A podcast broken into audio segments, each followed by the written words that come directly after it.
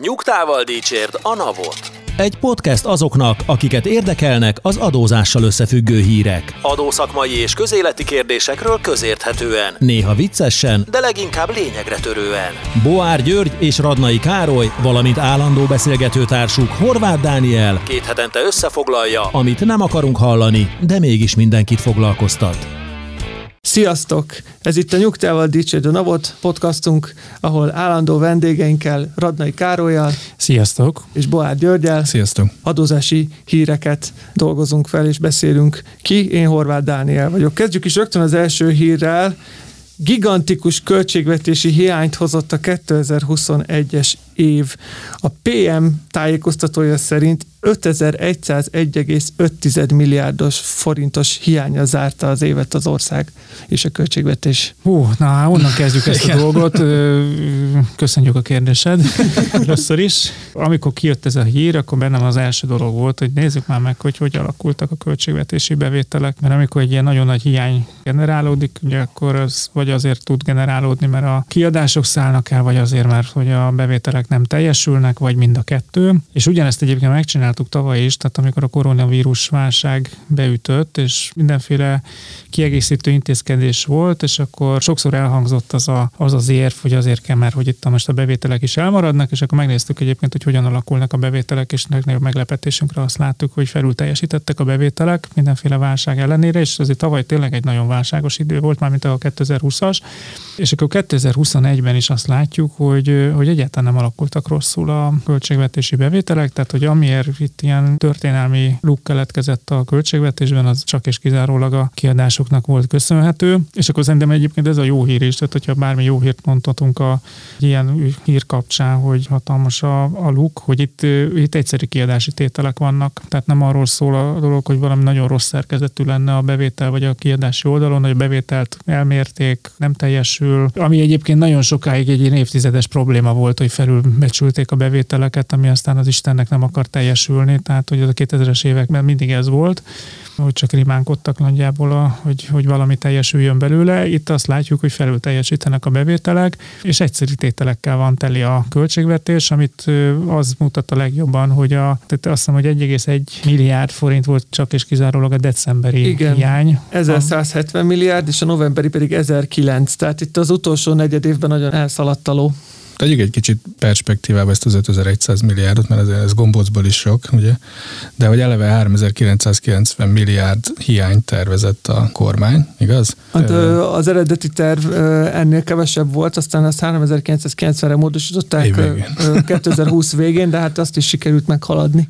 Igen, és egy másik szerintem, ami sokat mondó erről az összegről, hogy az áfa bevétel tervezett 2021-re 4600 milliárd, tehát az teljes áfa bevételünknél nagyobb a, A hiány. költségvetési hiány, ami ugye azért érdekes, mert az áfa a legnagyobb költségvetési bevételi forrás, tehát egy hatalmas összegekről van szó. Igen, mivel ugye a gazdaság azért elég jól volt drogozva, tehát hogy abban az értelemben, hogy mindent megtett a kormány azért, hogy a gazdasági növekedés az, az minél nagyobb legyen, és a gazdasági növekedés azért alapvetően jót tesz az áfa bevételeknek, illetve hát ilyen jóléti intézkedések is történtek már évközben is, meg hát ha jól megy a gazdaságnak, akkor nőnek a reálbérek, és ha nőnek a reálbérek, akkor nő a fogyasztás, úgyhogy ezt látjuk az áfa bevételeken. A kérdés az az, hogy, hogy ez a trend, ez meddig tartható fenn, de azért mondtam, hogy szerintem van ebben egy jó hír, hogy hogyha ezeket az egyszerű tételeket, ilyen kiadási tételeket kivesszük, mert hogy nem minden évben kell majd visszaadni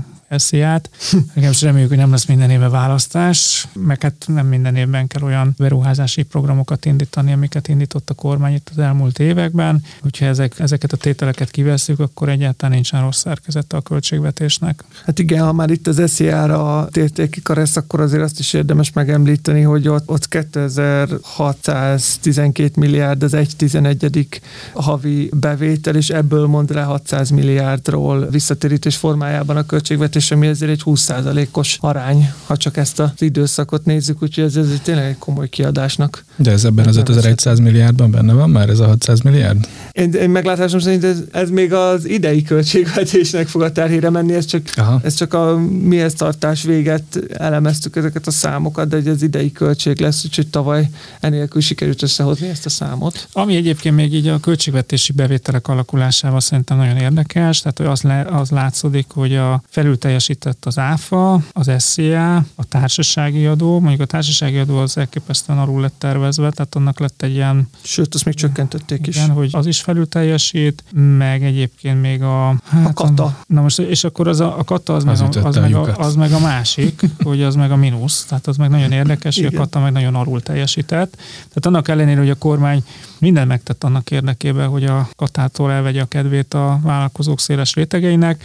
Ennek ellenére ott túl lett tervezve a bevétel, tehát azt gondolták, hogy majd így is fog jó sokat a bevételt és uh, itt azt köszön nagyon erősen vissza, amiről beszéltünk, hogy ez a, ez a 40% os büntetőadó szíjésen ez, ez, ez teljesen elveszi a kedvét nagyon sokaknak attól, hogy vállalkozzanak. Tehát, hogy uh, hiába jön ki a matek, hogy megéri, mert hát akkor is még a 60% a zsebében marad, inkább megáll, és akkor keres más módszer. Valószínűleg, néhányan visszatértek a munkaerőpiacra, néhányan áttérhettek a vállalkozói SZIA-ra, netán kivára, vagy, vagy a társasági adóra, bár szerintem ez a legkevesebb, de hogy inkább az látszódik, hogy aki a katában vállalkozott, az, ami egyáltalán nem baj, tehát hogy hozzáteszem, hogy ha minden mellett a többi adóbevétel megnőtt, akkor az egyáltalán nem baj, hogy profiltisztítás történt, inkább az az érdekes, hogy ennyire ezt elmérte a pénzügyminisztérium, tehát itt egy olyan jó 30%-kal kevesebb a kata bevétel, mint amire számítottak. És ugye ez 1-11 hó, amit nézünk, de hát akkor a lyuk van a terv és a tényadathoz képest, hogy ez biztos nem fogja a december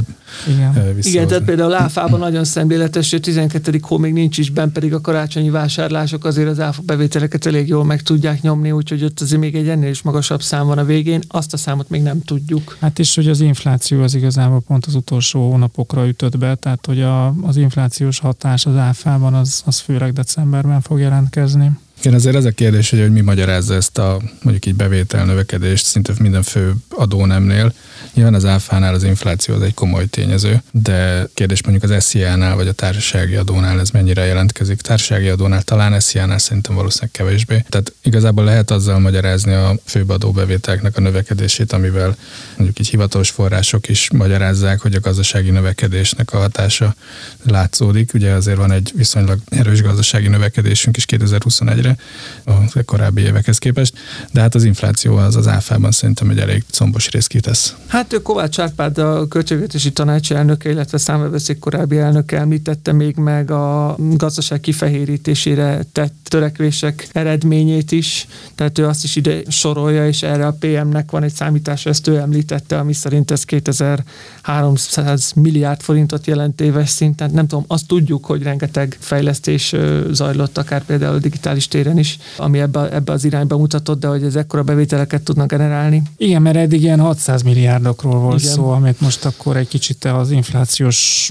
hatással még megszorzunk, meg egy-két dolgot még hozzárakunk, és akkor ez be 800 milliárd, de a 2300 milliárd az egy tényleg annyira eltérő szám, hogy nem tudjuk, mi, mi lehet benne. Én még annyit tennék itt hozzá, hogy picit hogy visszanéztünk így a költségvetési hiány kapcsán a múltra, hogy mi történt itt az elmúlt két évtizedben választások körül, meg a választásokat megelőző egy-két évben, és kicsit nehéz összehasonlítani a dolgot, mert ugye, ugye 2021 a választást megelőző év, és ugye azért ez a koronavírussal igencsak terhelt, illetve nem csak 2021, hanem 20 igazán, de hogy azért az nagyon szépen kirajzolódik, hogy általában a két évvel a választások előtt sokkal jobb volt a költségvetési helyzete, mint egy évvel a választás előtt, és aztán a választás évében pedig általában nem szokott jó lenni a, a költségvetés helyzete. Ez két okra vezethető vissza. Az egyik, hogy most historikusan, hogy, hogy már a választás miatt elköltötték a, a pénzt, majd utána, ha már ez egy elég rossz költségvetés lesz, akkor viszont meg előre hoznak csomó olyan kiadást, ami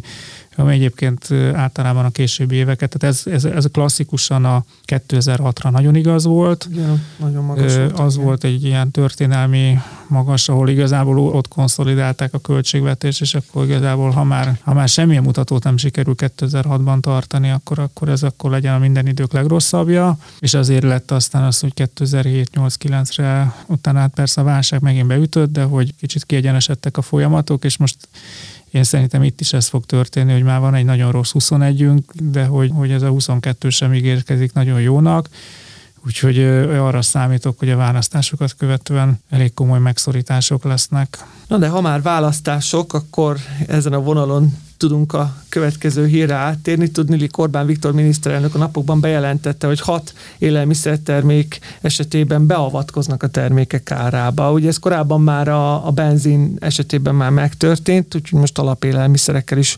hasonló taktikát alkalmaz a kormány, gyors felsorolás, a kristálycukor, búzafinomliszt, napraforgó étolaj, házi sertéscsont, csirkemellés, csirkefarhát is hatósági áras lesz február és május között. Én nekem ez egy akkora felismerés volt, hogy a statisztikai hivatal a csirkefarhát árát ezt ennyire nyomon követi, tehát hogy már, mint, már önmagában csirkecomb, tehát hogy ez mint egy termék, mert oké, okay, hogy a faguriga, tehát hogy valamit nagyon standardizálunk, de hogy egy csirkecomb, aminek ugye a Na mindegy, tehát, hogy a minősége, a súlya, annyi minden változ, ez nem egy olyan, mint egy dobozos liter tej. Ezt hatósági árassá lehet tenni, ez nekem tehet teljes. Biztos, hogy a csirkék összehúzták a farhátokat, amikor ezt megtudták. De mi lehet ennek a hátterében, illetve miért pont ezt a megoldást alkalmazták? Ez egy érdekes kérdés lehet, mert ugye az ástop mellett azért látunk példát másfajta kezelésre is termékek árába. Az áfával is lehet taktikázni, hát szűk keretek között ugye az EU, EU-n belül, de hát például a lengyelek ezt csinálják. Hát igen, mondjuk, hogyha a csirkefarhátot betennénk az 5%-os kedvezményes az okósba, akkor egy csapásra minden megoldódna. Nem tudom, hogy azt olvastátok-e, hogy a hír megjelenése után megugrott a Google-ben a csirkefarhát keresések száma. Azért volt egy kis bizonytalanság itt a, a, az adófizetők körében, hogy mit is kaptak.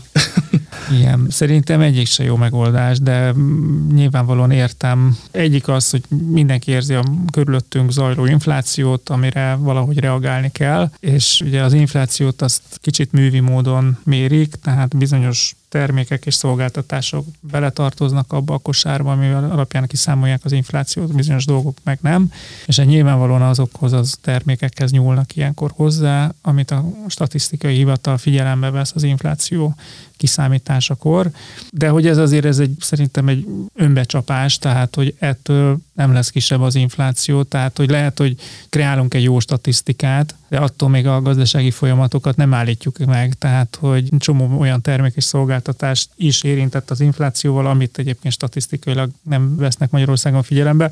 Nekem egyébként egy nagyon érdekes felismerés volt, amikor megtudtam, hogy, hogy az inflációt azt homlok egyenes máshogy számolják a tagországok, tehát hogy mindenki... Hogy nincs konszenzus, hogy hogyan kell az infláció? Nincs, nincs. Minden statisztikai hivatal kiválasztja azt, hogy az adott ország fogyasztói szokásai szerint mik azok a legfontosabb kiadások, ami alapján ezt mérik, tehát például Csehország van, ahol állítólag sokkal nagyobb az ingatlan bérbeadási piac, mint Magyarországon, mert kevesebb a tulajdonos, uh-huh ott például beleszámítják a, az ingatlan bérbeadás árindexet a, az inflációba, Magyarországon az például nincsen benne. Hát pedig az egy elég combos tétel, mármint a növekedése. Igen, és hát úgy innen látszik, hogy ennek a dolognak így sok értelme nincsen, hogy utána művi úton kiválasztunk pár olyan terméket, amit akkor ástoppot hirdetünk, amik egyébként akkor így, el fognak tűnni a polcokról, mert hogy... Hát nem feltétlenül lesz így, mert a szabályozásban az is benne van, hogy, hogy a kereskedők kötelesek forgalmazni ezeket a termékeket. Csak mindig elfogy.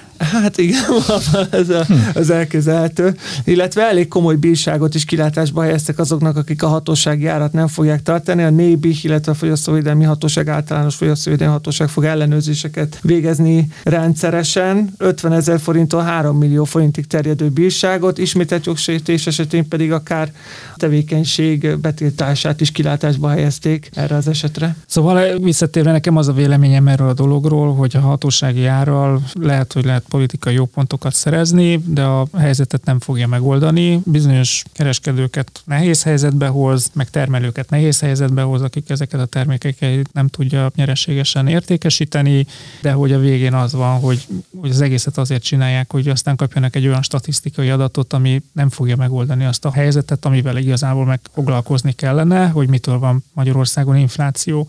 Igen, és akkor még annyit tennék hozzá, hogy egy tipikus vásárlói kosárban, azért én nem tudom, hogy vagytok vele, de én az tavaly évben nem túl sok kiló finom lisztet vettem, viszont nagyon sok minden mást igen, aminek meg most nem szabályozták az árát, szóval, hogy felmerül bennem ez a kérdés, hogy oké, okay, akkor a csirkefarhát az nagyon olcsó lesz, meg nagyon jó árasított, de hogy mi lesz mondjuk például a többi élelmiszerrel, amire ez a szabályozás nem vonatkozik. Hát igen, nekem is ez jutott eszem, hogy mennyire vagyok én reprezentatív minta abból a szempontból, hogy mennyi kristálycukrot fogyasztok, ugyanis kettő éve vettem egy kiló kristálycukrot, aminek a 75%-a még mindig megvan.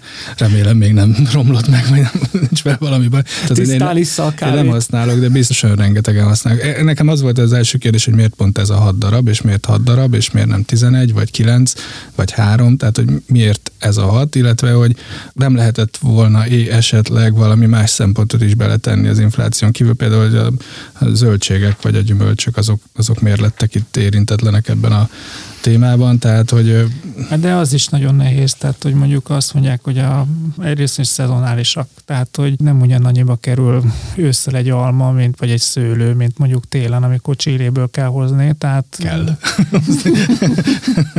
de ugye alapvetően ezek az élelmiszerekkel is az a probléma, hogy ezek nem homogén termékek. És akkor a másik kérdésedre, Dani, meg visszatérve, hogy ugye az áfával is lehet játszani. Igen. Hogy hát az meg azért nem egy feltétlen jó megoldás két okból, mert hogy lecsökkentik az áfát, az nem jelenti azt, hogy a fogyasztói ár is csökken, és ugye ezzel kapcsolatban az a tapasztalat az elmúlt évek során, hogyha ezt tényleg infláció csökkentésére szeretnék használni, akkor ez nem jó, mert a nagyobb ár és az általában a kereskedőnél marad, és nagyon nehéz ezt, akkor megint visszatérünk oda, hogy akkor egyébként meg hatósági árassá is kell tenni, hogy akkor ezt csökkenteni kell tehát ez nem, nem hatékony, másrészt meg nagyon sokba kerül az államnak, tehát ha majd fogunk beszélni a lengyelekről, hogy, hogy ezért itt persze lehet itt ezzel játszani, hogy akkor mit engednek meg a szabályok, és akkor ennek ellenére lecsökkentjük az áfát, de hogy azért itt a legjobban egy ilyenkor a kormány saját magával szúr ki, mert az ő bevételei azok, amik eltűnnek, mert az áfa, hogyha csökkenti az áfát, akkor az garantáltan eltűnik, tehát itt nincs ilyen kereslet élénkítő hatása, hogy a, az áfa csökkentés miatt meg fog nőni a fogyasztás, főleg az ilyen termékek esetében. Vagy hát lehet, hogy van valami, de hogy, hogy nem, nem szignifikáns, tehát hogy az biztos, hogy nem fogja visszahozni ezt a hatást. És akkor így eh, viszont egyébként meg az inflációval kapcsolatban, ha már ez a cél, mert itt a lengyeleknél is ez merült fel, hogy arra meg nem túl hatékony. Tehát, hogy mit csináltak a lengyelek? Hasonló eredményű intézkedéseket, de hát azokkal az eltérésekkel, amiket ugye akar ezt is említettél, de ők is az üzemanyagok árába, vagy a áfa tartalmába avatkoztak be, élelmiszerek áfa tartalmába, itt egyes élelmiszereknél nullára csökkentették az áfa tartalmat. Ez egy egyébként elég külön utas megoldás, mondjuk úgy, így, a, így az EU-n belül, mert azért elég jól leszabályozott az általános forgalmi adó rendszere, vagy héja rendszere, hogyha közösségi szinten értelmezzük. Erre van egy irányelv, aminek a szabályait mindenkinek be kell tartani, abban meg vannak határozva azok a termékkörök, amelyekre mentességet lehet alkalmazni, illetve azok is, amelyekre kedvezményes kulcsot lehet alkalmazni, és hát bizony az üzemanyagok nem nagyon tartoznak bele ebbe a kedvezményes kulcs lehetőségbe. Hozzáteszem, meglepő is lenne olyan klímavédelmi törekvésekkel, amiket most az EU folytat. Igen, de hát akkor mit csináltak a lengyelek? Egyszerűen... Hát nagyon úgy néz ki, hogy, hogy először írtak egy levelet a bizottságnak, de nem nagyon várták be a választ. Ugyanis a brüsszeli bürokratákra ők nem várnak. Igen, Morawiecki kormányfő megjegyezte, hogy erre a lépésükre az EU még nem bólintott rá, és nem adott ki állásfoglalást, de úgy fogalmazott, hogy ennek ellenére is meglépik az adócsökkentést, mert nincs idejük várni, fontosabbnak tartják a lengyel lakosság érdekeit a brüsszeli vagy berlini bürokratáéknál. Jó.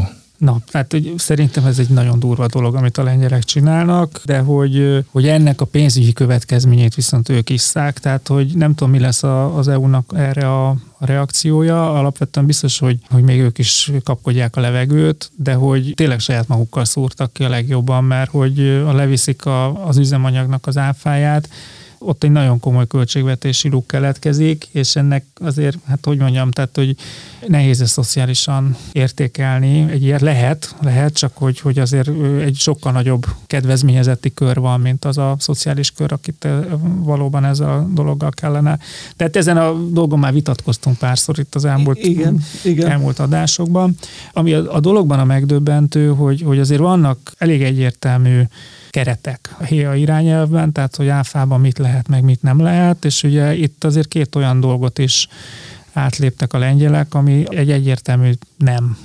Hát ez, ez példátlan, tehát én még ilyet nem láttam. És hogy, hogy hiába saját magukkal szúrnak ki, vagy hát nem tudom, hogy kiszúrnak-e magukkal, de hogy ennek ugye igazából a költségvetési hatását ők isszák meg. Itt azért szerintem ezt annyiban nem nagyon hagyhatja az Unió, mert hogyha ezt most a lengyeleknek megengedi, akkor majd utána mindenki mondhatja, hogy hát akkor igazából ezt magamra nézem, most már nem tartom olyan fontosnak. Itt ugye azt vegyük figyelembe, hogy abból a szempontból nem példátlan, hogy a HIA irányelven nagyon sok tagállam állam ment már szemben a múltban, csak ezek általában nem ilyen nyilvánvalóan szándékos szembemenések voltak, hanem értelmezési kérdések, egy kicsit bepróbálkozunk, így mm. is lehet magyarázni, úgy is lehet magyarázni. Ezt a dolgot nem nagyon lehet magyarázni, tehát hogy az, az hogy mit, mi lehet kedvezményes adókulcs, abba, tehát az, hogy mondjuk az élelmiszernek 0 százalék, nincsen 0 százalékos adókulcsa az Unióban, tehát hogy ez, ez egy nem létező fogalom, ezt nem lehet, illetve nincs az üzemanyagokat se lehet betenni kedvezményes. Tehát van egy taxatív felsorolás, hogy ez ezek lehetnek a kedvezményes. Ez a hármas számú melléklet mellesleg, de nincs benne az üzemanyag, tehát hogy kereshetjük. De... Tehát, hogy nem, nem nagyon lehet rá kérni engedélyt, meg lehet róla beszélgetni. Tehát, hogyha most csatlakozott volna Lengyelország az Unióhoz, és akkor kap egy derogációt, hogy most x évig ez így elmehet még, de itt ugye nem, eh, nyilván nem erről van szó. Annak idején, és szerintem erről is beszéltünk már a korábbi adásokból, hogy azért a magyar kormány 2005-ben a benzinár kapcsán csinált már egy ilyen jó kis húzást, amikor négy kulcsossá tette a ráfa rendszerünket azzal, hogy az üzemanyagokon levitte 25-ről 20%-ra. A... Rövid ideig. Igen, amire az Unió elég gyorsan reagált is, hogy hello, ilyet nem lehet, és aztán az úgy lett rendbehozva, hogy mire elindult volna a kötelezettségszegési eljárás, addigra már az általános kulcs is 20% volt, és hogy az Unió azért úgy működik, hogyha a tagállam egyébként az Unió jelzés jelzésére ezt kikorrigálja, akkor nem fog indítani már kötelezettségi szegési eljárás. Hát most kíváncsi vagyok, hogy a lengyeleknél mennyire lesz nagy a tolerancia. Mondhatjuk ezt úgy is, hogy bár Morawiecki úr úgy tűnik, hogy nem nagyon türelmes az EU bürokrataival, de számít is a válaszukra, úgyhogy addig, ameddig meg nem kapja, addig így lesz, és akkor majd utána lehet, hogy korrigálnak. Nem akarok előre menni nagyon, de ezt elképzelhetőnek tartom azért. De hogy ebből a szempontból, és akkor nem tisztem nekem fényezni a magyar kormány, de ez most megint kiderült, hogy egyen jobban gondolkodott a magyar kormány, mint a lengyel. Tehát, hogy ez, ez a hatósági áras dolog, bár egy nagyon kádári ilyen szocialista megoldás, de hogy, hogy azért mégis egyen jobb, mint az, hogy, hogy itt rárúgják az ajtót az EU-ra, és egy nyilvánvaló szabályra még ki is mondják, hogy már pedig mi nem fogjuk betartani mert hogy így akkor azért a vereség az, az borítékolható. De azért a lengyelektől nem idegen, ez ugye most van egy vitájuk az EU-val, amiért nem tudom naponta hány millió euróra bírságolják is, őket. Több is, több hát is, a szénbánya is. A klímavédelmi csomagnak is keresztbe igen. akarnak feküdni, van szóval... A szénbányájuk, van a bírósága. Igen, hogy... igen, igen, igen, úgyhogy háborúban állnak. Tehát ilyen, ilyen kontextusban nem meglepő a, a dolog, vagy nem, nem furcsa, de hát ez tényleg ezt nem lehet másképp kifejezni, mint hogy tényleg rárukták az ajtót az EU-ra. Tehát meglátjuk, hogy milyen gyorsan reagálnak rá. És egyébként itt mi lehet a következmény? Tehát azt mondják, hogy ennyi be ennyi, hát és... Nem, egy kötelezettségszegési eljárástól kell képzelni hosszú távon, de mire az lefut, hát azért ezek, ez, ez, ez évek. Igen, csak tehát én azért azt gondolom, hogy itt megint csak az EU azért abból a szempontból hátra dő, hát hogy ez nem egy feltartató dolog, hogy a ekkora költségvetési bevételről egy, egy ország hosszú távon lemond. Tehát, hogyha ez tényleg az inflációs nyomás csökkentése miatt van, akkor azért ez be borítékolható, hogy benne lesz az, hogy, hogy akkor ezt vissza is fogják emelni, az pedig egyébként egy nagyon megint csak rossz politikai üzenet lesz, amikor írtan az üzemanyagok azért fognak emelkedni, mert megnövekszik az áfa. Tehát, hogy szerintem ez egy alapvetően rossz stratégia. De az előfordulhat, hogy az EU még pénzt is követel a lengyelektől szerintetek? Vagy... Igen. Hát elő, igen. Mind ahogy most is követel egyébként, ugye? Hát jó, igen, csak a más jogcímen. A más jogcímen, igen, igen, igen, igen. Hát ez egy elég drága húzás. Hát meglátjuk, hogy mi sül ki belőle, de maradjunk itt a nemzetközi környezetben. Már az előző adásban is foglalkoztunk, meg hát más adásokban is a globális minimum adó bevezetésével, és újabb fejlemények egészen frissek láttak napvilágot. Ugye az előző műsorban szót ejtettünk a, az OECD-nek a modellegyezményéről, ami kijött tavaly évvégén, illetve az EU is egy irányelv tervezettel jött ki. Hát tegnap tárgyalták ezt a közösség tagállamainak a pénzügyminiszterei, és bizony új fejlemények vannak. Már úgy érted, hogy kedden. Igen, igen, igen, igen, igen, kedden. Igen, elnézést. Az adás varázsa. Kedden. Ez, ez az élő adás varázsa, ugye? Igen, kedden tárgyalták, sok fejleményekre áttérve Magyarország, Lengyelország és Észtország egyenlőre nem támogatja ennek az irányelv tervezetnek az elfogadását, illetve nem is azt mondanám, hogy nem támogatja, de addig felfüggesztené, ameddig el nem dől az első pillér sorsa. Mi is ez az első pillér?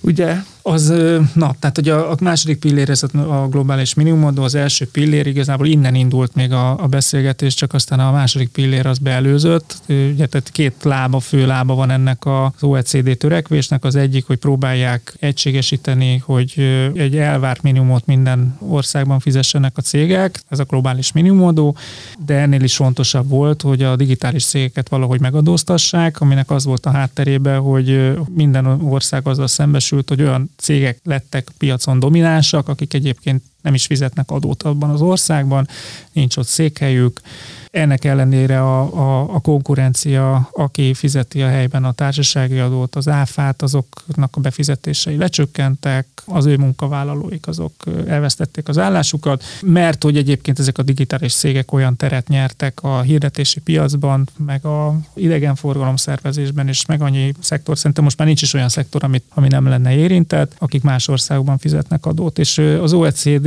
azt látta, hogy ahány háza, annyi szokás alapon minden ország elkezdett kialakítani olyan technikákat, hogy megpróbálja ezeket megadóztatni, amitől az egész globális adózás nagyon átláthatatlanná válna, és ez megelőzendő, jöttek a, azzal a törekvéssel, hogy akkor osszuk fel, hogy ezek a digitális vállalatok hogyan fizessenek adót, milyen módon osszák fel az adójukat, az adó alapjukat azok között, az országok között, akik érintve lehetnek, és akkor itt nyilvánvalóan az egyik a székhely szerinti ország, a másik azok az országok, ahol ténylegesen rendelkeznek munkavállalókkal, meg funkciókkal, és a harmadik meg ahol a tevékenységüket tartalmilag végzik, tehát ahol a fogyasztóik vannak. Na most ez az, ahol, ami teljesen háttérbe szorult a globális minimumadó vita mellett, és ebben igazából Amerika egyáltalán nem is érdekelt, hogy előre menjen, mert ugye a digitális cégek Kínában meg, meg az Egyesült Államokban rendelkeznek székhelyet, ennek az Egyesült Államok egy kifejezetten nagy potenciális károsultja lenne ennek a reformnak, míg az Európai Unió meg az európai országok azok meg abban reménykedtek, hogy ez a, ezzel azért jelentős többletbevételhez jutatnak, és hát ugye azt látjuk,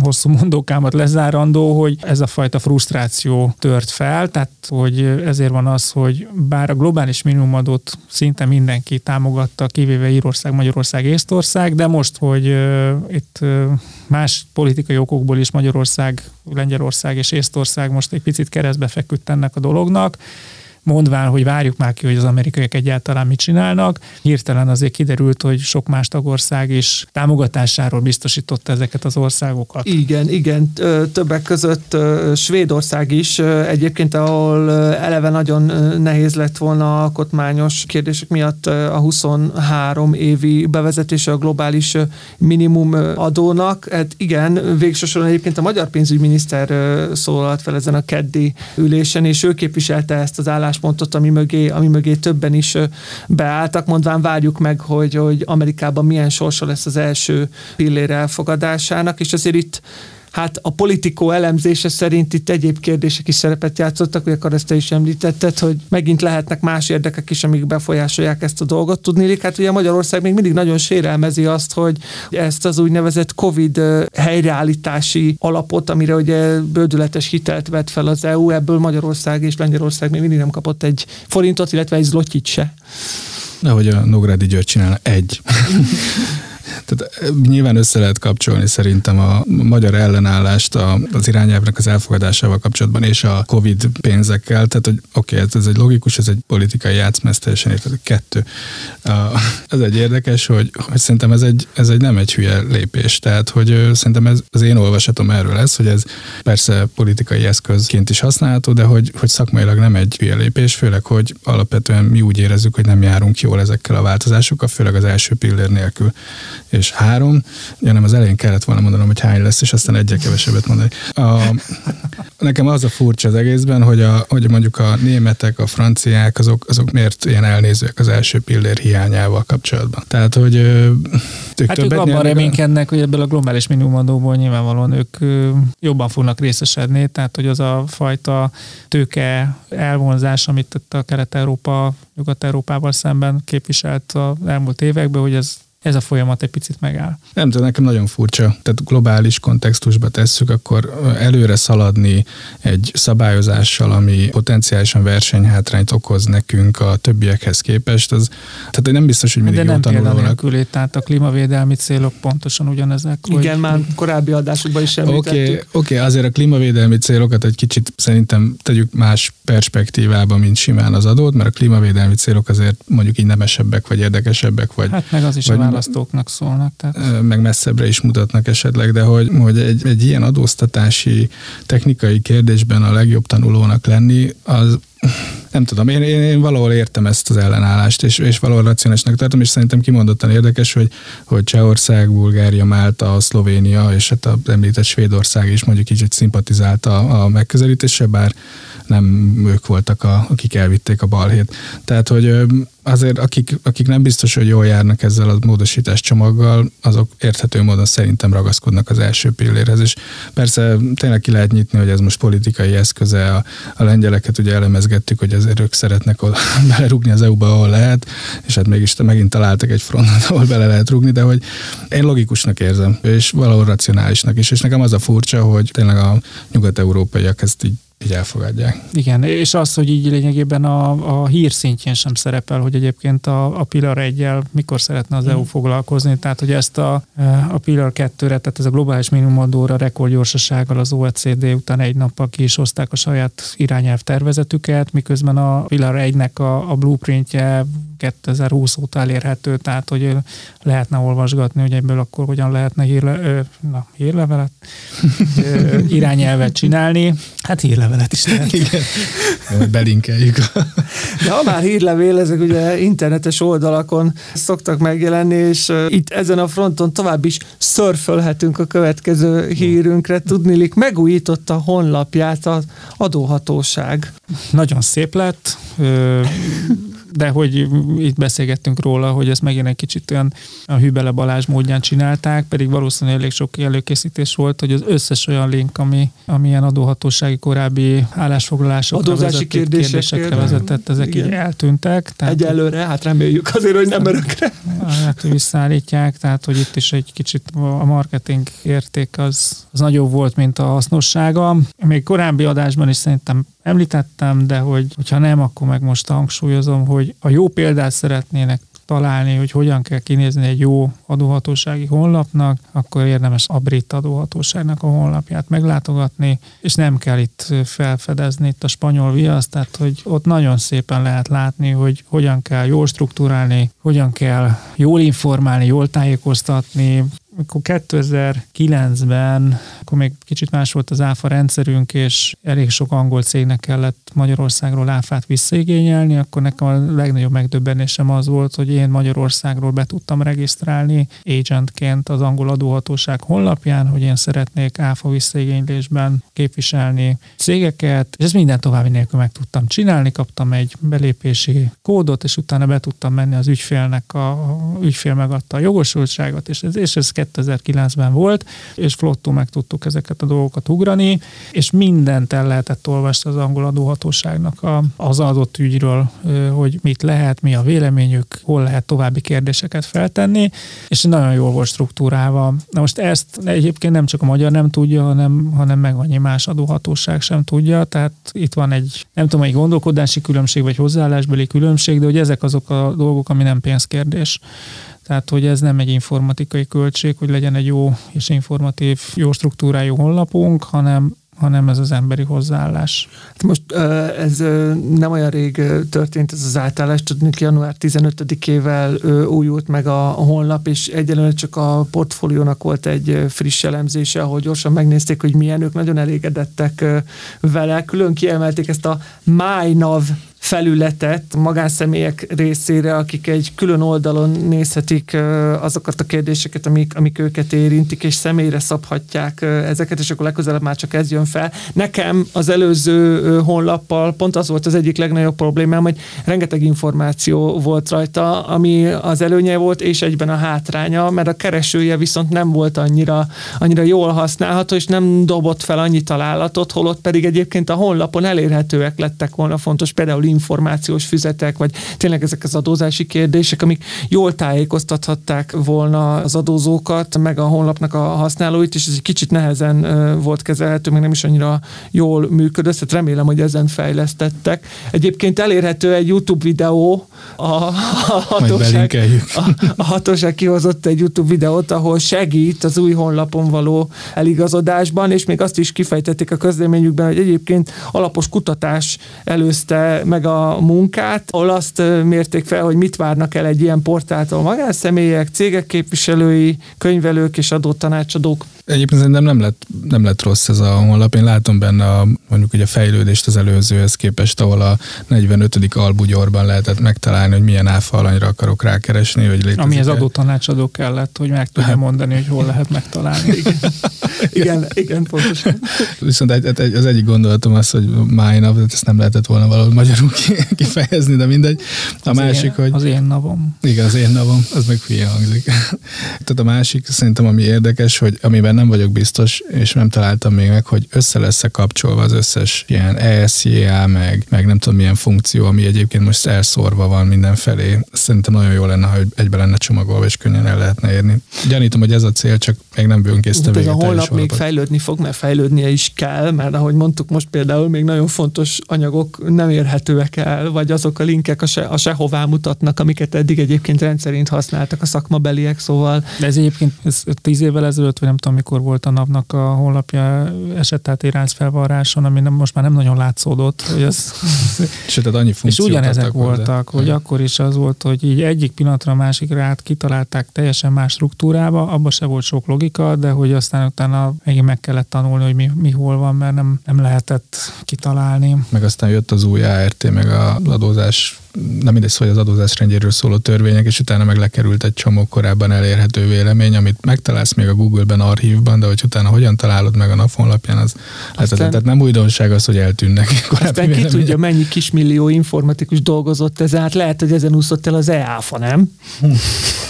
nem lehetett összehangolni az új honlappal. Ennyi. Még szerintem ez még érlelődni fog bennünk, hogy mennyire jó ez az új honlap. Azért az egy nagyon fontos üzenet, hogy az, hogy milyen a honlap, az nagyon fontos az adózói morál fenntartása szempontjából, de hogy ha nincsenek fönt információk, akkor lehet az bármilyen szép az a design, az végeredményben nem lesz túl hatékony. És akkor röviden foglalkozzunk egy hírrel, ami csatol az előző adásunkhoz, ahol már szót ejtettünk egy úgynevezett COVID különadó lehetőségéről. Nos, ez mostantól nem csak lehetőség. Tudni Kanadában, Quebec tartományban bevezetik az egészségügyi adót az oltatlan kanadaiakra. És amiről beszélgettünk, hogy, hogy ez egy ilyen kvázi egy ilyen kis szabálysértési bírság, hogy amire, amit kitalálták, hát itt ezt itt nagyon egyértelműen is fogalmazták, hogy ennek nincs is más célja, mint hogy az a tapasztalat, hogy az oltatlanokkal kapcsolatban magasabbak az egészségügyi kiadások, mert náluk nem enyhe lefolyásúak a tünetek, és magasabb a kockázata a kórházba kerülésnek, és hogyha ezt az utat akarják választani, akkor választhatják, de akkor ennek legyen egy, egy adótétele. Aztán kérdés, hogy be is fogják-e vezetni, vagy hogy ez milyen, milyen kifutással fog, mert aztán ki fog derülni az oltásokról is, hogy a legújabb mutációra már nem jó, és akkor, na mindegy, nem akarok ebbe a dologba belemenni, de hogy, hogy az egy nagyon érdekes dolog volt, hogy beszélgettünk róla, és aztán két nappal később pedig azt láttuk, hogy Na és akkor itt már a konkrét elképzelés. Elég érdekes, meg ingoványos téma, nem? Tehát, hogyha van egy társadalombiztosítási rendszered, akkor még valakit büntetni az oltatlanság miatt, tehát ennyi erővel egy csomó dolgot ki lehetne emelni. Tehát, hogy van egy koncepció, hogy van egy kockázat közösség társadalmi szinten, és hogyha te neked egészségügyi problémáid vannak, akkor ezt mi közösen fogjuk fedezni most ennyi erővel nem tudom, tehát biztos messzire megyek, de meg itt kézzelfoghatóbb gazdasági károkról van szó, de akkor most az extrém sportolókat, vagy a nem tudom, a boxolókat is kellene adóztatni, mert hogy az ő fejüket gyakrabban szétverik, mint az enyémet, tehát drágábbak az egészségügynek.